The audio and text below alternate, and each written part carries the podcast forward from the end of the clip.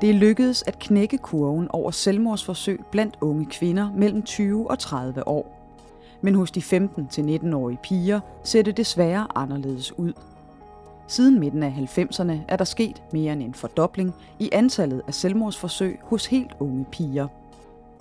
En ny statusartikel sætter fokus på arbejdet i landets selvmordsforebyggende klinikker og de samtaler, man kan have med børn og unge med selvmordstanker. For at få øje på børn og unges selvmordstanker, så skal man jo have modet til at spørge dem. Har du haft tanker om, at livet ikke er værd at leve? Og det er selvfølgelig en svær samtale at tage, og der skal man jo vide, hvordan man kan gå til det, uden frygt for for eksempel at gøre det værre. Du lytter til Ugeskriftets videnskabspodcast.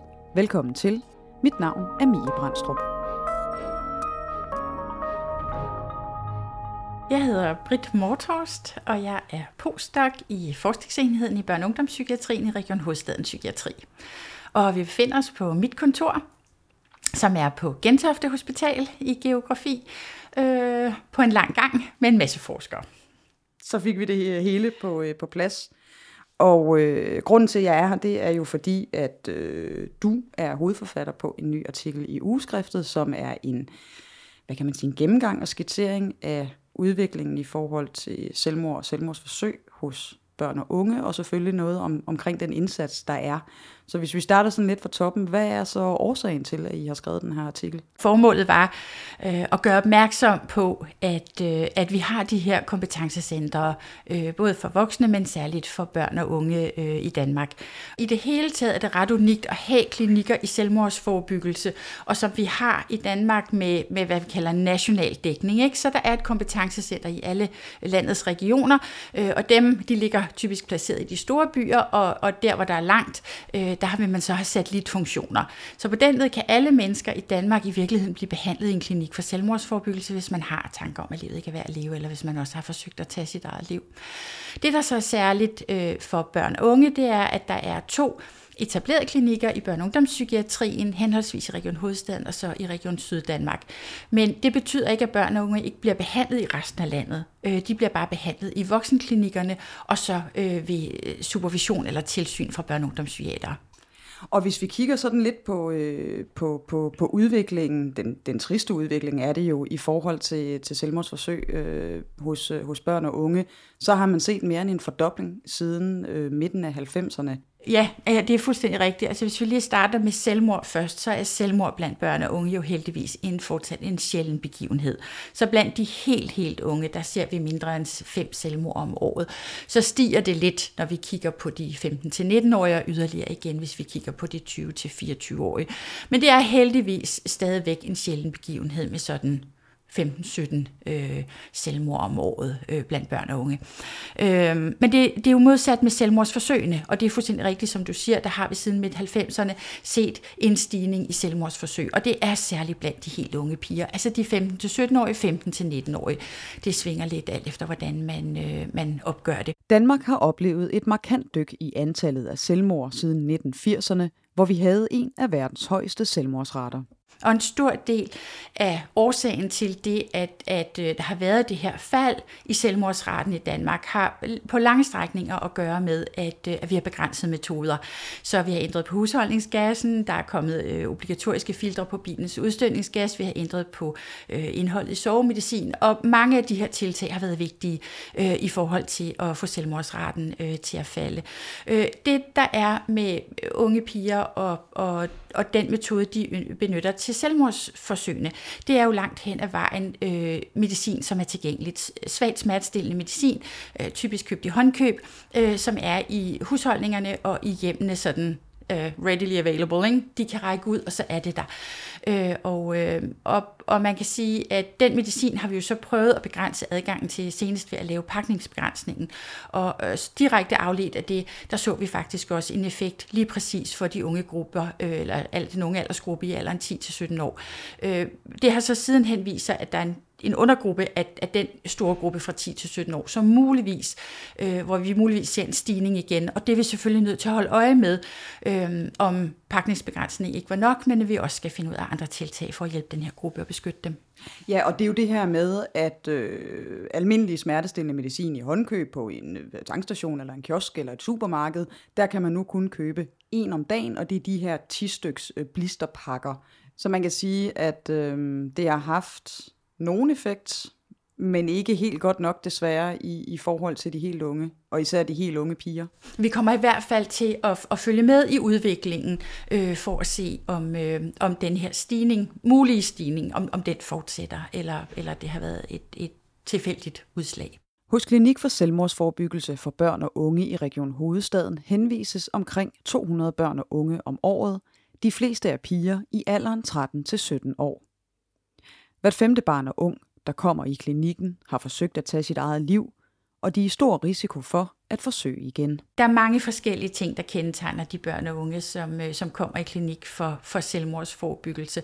Øh, det kan være alt fra øh, familiekonflikter, men det kan også være vennekonflikter inde i vennegruppen eller inde i venindegrupperne. Der kan være decideret mobning på spil. Man kan være kommet bagud i skolen. Man kan have andre altså problemer med at følge med på en eller anden måde, som, som gør, at det er vanskeligt. Så der kan være mange årsager, og der kan også have noget at gøre med, med det enkelte barns eller den enkelte unges øh, sådan modstandsdygtighed, og det kan jo også variere over tid. Det, der kendetegner mennesker med selvmordshandlinger typisk, at det er, at, at de er præget af en massiv håbløshedsfølelse og et tunnelsyn. Så de rummer den her ubærlige psykiske smerte, og de kan ikke se nogen anden udvej, end at slippe af med livet. Så i virkeligheden, så, så, så tænker jeg, at det, det er et fravalg af smerten, som de ikke kan komme med nogen anden løsning på at få lettet, øh, så, så de må væk herfra. Øhm, og, og ikke nødvendigvis væk fra livet, men væk fra smerten. Øh, og, og, og det kendetegner folk, der handler på det. Så den Øh, samme ubærlige psykiske smerte har mennesker med selvmordstanker også, men, øh, men, men det er klart, man er, man er endnu mere trængt op i en krog, hvis, øh, hvis man ender med at forsøge at tage sit eget liv. Hvis vi så sådan går lidt mere i dybden i forhold til, til arbejdet her i klinikken, øh, hvis vi får et, et, øh, et barn eller en ung ind her, øh, som enten har selvmordstanker, eller måske har sit, øh, sit første selvmordsforsøg bag sig. Hvad, hvad er det så for et arbejde, der går i gang? Hvor, hvor starter I hen, så at sige? Det starter faktisk allerede, når familierne øh, møder op ude i venteværelset. Der, der udleverer vi til dem en lille iPad med nogle spørgeskemaer, som skal fortælle lidt om der, oplevelsen af deres øh, psykologiske stress, det fortæller lidt om deres selvmordshistorik, både hvordan har de det aktuelt, har de aktuelt selvmordstanker, og, eller har de tidligere haft det, har de tidligere forsøg, øh, og så spørger vi også lidt ind til beskyttelsesfaktorer, hvordan de oplever, at deres eget netværk støtter dem, og, og på hvilke fronter øh, de føler, at de, øh, at de har noget at stå imod med. Og, og de her oplysninger indgår så i den samtale, som børnene eller den unge har med behandleren, når de kommer ind og møder dem første gang. Og man kan sige, at den første gang handler selvfølgelig også om at risikovurdere og, og screene børnene øh, for selvmordsrisiko. Øh, Men ellers handler det også lidt om at introducere familien til klinikken, og hvad det er, de kan forvente af os. Og vi screener dem selvfølgelig også lidt ordnet for anden psykopatologi. Altså er der noget, vi endelig ikke må overse? Kunne der være en depression? Kan der være nogle andre ting, som, som vi bestemt skal, skal medtænke, eller som børnene skal viderehenvises øh, til udredning for? Men er der ikke det, så bliver familien tilbudt et øh, klinikforløb, øh, hvor vi lærer dem at øh, forstå den her impuls. Hvad er det, der er sket der, hvor de har følt sig så forpinte eller så trængt op i en krog, at at de har fået de her selvmordstanker. Så hvad er det, der har gjort? Hvad er den udløsende årsag, hvis, hvis man sammen kan finde det? Og der er også muligt der, der er flere årsager. Men hjælper dem til at se det, hjælper dem til at se, hvad en reaktion af ked af det hed, eller oplevelsen af at være afvist eller vrede, hvordan det har gjort, at, øh, at de har følt sig så fanget. Og så hjælper vi dem med alternative strategier, alternative måder, de kan handle på, når de oplever de her voldsomme øh, følelsesudbrud. Øh, og helt fast som en del af det at gå i klinik for selvmordsforbud, det er i det hele taget i psykiatrien, at man får lavet en kriseplan, som, øh, som skal være barnet tilgængelig, så hvis krisen opstår, eller de får de her tanker om, at livet ikke er værd, lad være at leve, så kan de kigge på, på kriseplanen og øh, blive mindet om nogle af de her strategier, som, øh, som de kan anvende for at få det bedre. Og hvor gode er de typisk til at sætte ord på, altså andet end at jeg går og er ked af det, eller jeg har det skidt i skolen, eller jeg er ked af, at mor og far skal skilles. Altså sådan, det er mere sådan, øh, Øh, ja, det arbejde, som jo også forhåbentlig er med til at få dem ud på den anden side igen. Jamen, altså jeg tænker, hvis man spørger dem direkte, altså, og det er jo det, der også er præmissen for at være med os i Klinik for Selvmordsforebyggelse, det er, vi er ikke bange for at tale om de her ting. Og lige fra de møder ind i ambulatoriet venteværelset, der spørger vi jo på iPad'en først ind til øh, aktuelle selvmordstanker og hvad der tidligere har udløst det og sådan noget. Så, så scenen er ligesom sat for, at det er det her, vi skal snakke om, og vi er ikke bange for det. Vi vil meget gerne høre, hvordan du har det.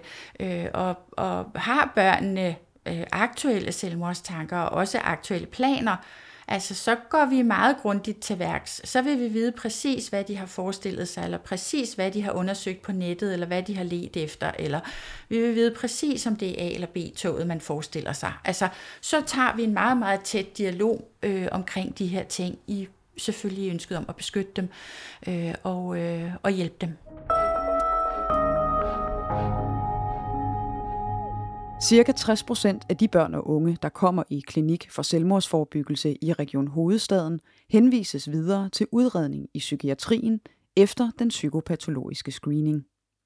De øvrige påbegynder et forløb med kliniksamtaler. Vi lærer dem elementer fra både kognitiv adfærdsterapi og dialektisk adfærdsterapi, som handler om at genkende de her svære følelser, øh, og hvad er det, der udløser dem. Øh, så lærer de sådan noget kædeårsagsanalyse, i det små. Øh, så, så hvad er det, der sker, når veninderne pludselig ikke vil have mig med, eller jeg ikke er velkommen til at deltage i et eller andet, som jeg gerne ville deltage i? Hvad er det så, jeg gør med min oplevelse af at være afvist, eller af at føle mig udenfor, og den ked det jeg oplever? Hvordan kan jeg tage hånd om den, og hvordan kan jeg trøste mig selv, og hvordan kan jeg skabe noget, hvor jeg passer på mig selv i denne her sammenhæng? Som Britt Morthorst fortæller, så bunder børnene og de unge selvmordstanker eller selvmordsforsøg primært i konflikter med venner og familie, mobning eller ensomhed. Den første del af arbejdet med de unge er at undersøge, hvordan de håndterer svære følelser. Vi oplever alle sammen svære følelser, øh, og, og i princippet så er der ikke ret mange af os, der bryder, om at ha- bryder os om at have dem. Vi vil meget gerne af med dem. Øh, men hvis man ligesom først kan lære at acceptere, at der er svære følelser, og det er en del af det at være menneske, men at de også kan gå væk, vi kan godt hjælpe med at få denne her øh, håbløshedsfølelse, eller den her følelse af at være trængt op i en krog, hvor der ikke er nogen løsningsmuligheder. Den følelse kan vi godt hjælpe med at få væk. Selvfølgelig dels ved at introducere rent praktisk øh, anderledes ting og sager i barnets miljø, men også ved at hjælpe dem til at at forholde sig til svære følelser og, og, og rumme dem. Øh, og selvfølgelig ligger der også en strategi i, hvis vi kan hjælpe dem med at identificere, hvornår får de de her følelser. Så er der nogle situationer, de kan undgå, eller er der nogle situationer, hvor vi kan hjælpe dem med at beskytte sig selv mod en stor skuffelse, eller mod en, en øh, massiv vrede, eller eller hvad det måtte være, så, øh, så kan vi jo klippe dem på til at passe på sig selv. Det sker ved at give børnene og de unge en række strategier, der skal hjælpe med at trøste og aflede svære tanker. Hvor barnet bliver hjulpet til at finde på ting, som de normalt får det godt af at gøre. Og det skal ikke være os, der kommer med forslag til et eller andet. Det skal være barnet selv, der siger, jeg synes, det er rart at. Øhm, og, øh, og, og så skriver vi de her ting struktureret ned, så barnet kan sige, jamen når jeg har det sådan og sådan, så kan jeg faktisk godt lide og høre det her, den her playliste eller det her musik. Eller jeg kan faktisk godt lide at hente en stor bold og drible ned i gården. Og så er planen ligesom hierarkisk opbygget. Hvis så barnet ikke kan hjælpe sig selv, så handler det typisk om, hvem kan man så række ud efter. Altså, kan jeg gå ind og låne naboens hund? Dyr med pels er en god idé, ikke? Øh, og dem kan man godt blive afledt af. Og så er det rart at gå en tur med hunden, hvis man kan låne sådan en, hvis man ikke har en selv. Og, og ellers øh, kan man ringe til moster, eller kan man drible over på mors arbejde, hvis der ikke er så langt væk. Så man opsøger noget hjælp og nogle voksenkontakt, der hvor man, øh, hvor man har det svært, og fortæller, at, øh, at lige nu er, er udfordret. Ikke? Og hvad med involveringen af, af forældrene? Fordi jeg kan også forestille mig, at det måske for nogle børn og unge øh, kan være enormt grænseoverskridende, eller pinligt, eller hvad det nu kan være, at, og, og skulle involvere deres forældre i nogle tanker, som de måske tidligere har holdt for sig selv, og som de godt ved er voldsomme. Jamen, det er da klart, at der er jo nogle børn, der føler, at det her, det skal de beskytte forældrene imod, og de er bange for at lægge deres familie yderligere til last. Men, øh, men når vi så insisterer på, at, øh, at det her det er et voksent ansvar, så opleves det som lettelse. Forældrene spiller selv sagt en væsentlig rolle i arbejdet på Klinik for Selvmordsforebyggelse. Det handler om at skabe et rum til at tage de svære samtaler, som familierne måske ikke har haft tidligere. Der er forældre, som kan sige, jamen det havde jeg måske godt på fornemmelsen, eller men hvor er det godt, det kommer ud nu, øh, i det åbne, så vi kan snakke om det. Og der er der også forældre, der er fuldstændig overraskede, og, og for hvem det her det er helt nyt, og øh, jo også oplever alle mulige former for utilstrækkelighedsfølelse og skyldfølelse, eller hvad har de gjort for ikke at passe nok på barnet, eller hvad er det, de ikke ser, eller, eller hvad kan de gøre. Øhm, og der, der prøver vi også at hjælpe med sådan, kan man sige, konkrete øh, forslag. Og nu får børnene lov til at vise og tale om, hvordan de har det, så nu bliver det jo synligt for hele familien, så familien samlet kan tage sig øh, af barnet og den unges øh, situation. Ikke? Så, så, så i lighed med at introducere håb og andre muligheder for børnene, så er det jo også at introducere håb og, og altså beskrive de veje, man kan gå, og de forandringsmuligheder, ikke mindst de støttemuligheder, der er øh, for forældrene. Og hvis vi sådan skal, skal snakke lidt øh, videre forebyggelse, altså hvis, hvis man nu forhåbentlig skal knække kurven endnu mere, eller sikre sig, at den her desværre stigning, der har været i forhold til, til selvmordstanker og selvmordsforsøg blandt børn og unge, hvis, det skal, hvis den skal knækkes endnu mere, hvor skal man så øh, sætte ind? En ting er jo skolebørns trivsel i det hele taget, og der findes jo masser af undersøgelser på, hvordan skolebørn har det, men, øh, men de er også meget varierende alt efter altså i hvilken setting og hvor i landet øh, det foregår. Så, så jeg tænker, altså blandt sundhedsplejersker i det hele taget kunne man måske godt, øh, kunne man måske godt medtænke det. Øh, og så tænker jeg også øh, lige præcis altså, øh, hos egen læge i forbindelse med de her HPV-vacciner, der er det faktisk måske ikke en dårlig idé at spørge ind til, hvordan den unge i øvrigt har det. Hvis man er tilbageholdende med at spørge ind til det her, kan det jo også have lidt at gøre med de handlemuligheder, man har, eller de henvisningsmuligheder, man har efterfølgende. Så skal man jo vide, hvad man, hvordan man så skal handle, og hvordan, hvad man kan henvise til, eksempelvis også. Så det tænker jeg, det er måske en, en stor del af oplysningsarbejdet ligger i at, at, at være mere bevidst på samfundsplan om, hvad, hvad vi har de her selvmordsforebyggende klinikker, og vi rent faktisk, at der er hjælp at hente derude. Ikke? Man har altid mulighed for at rette henvendelse til os på den her rådgivningstelefon, så kan vi guide og vejlede. Og så skal man som fagperson ikke være bange for at spørge ind, hvis man oplever tegn på mistrivsel hos barnet eller den unge. Enten lærer eller skolepsykolog eller nogle af dem, der er øh, tæt på barnet. Så hvis man får den her mistanke om, at børnene ikke har det godt. Altså så tur spørge direkte ind til det.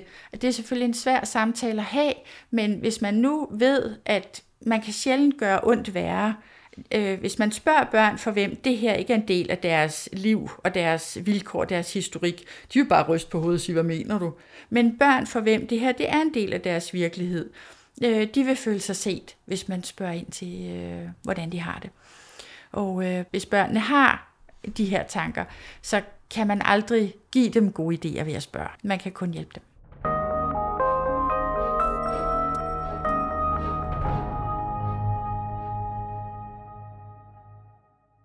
Er du i krise eller har du selvmordstanker, kan du kontakte Livslinjen på 70 201 201. Du kan også ringe til børnetelefonen på 116 111.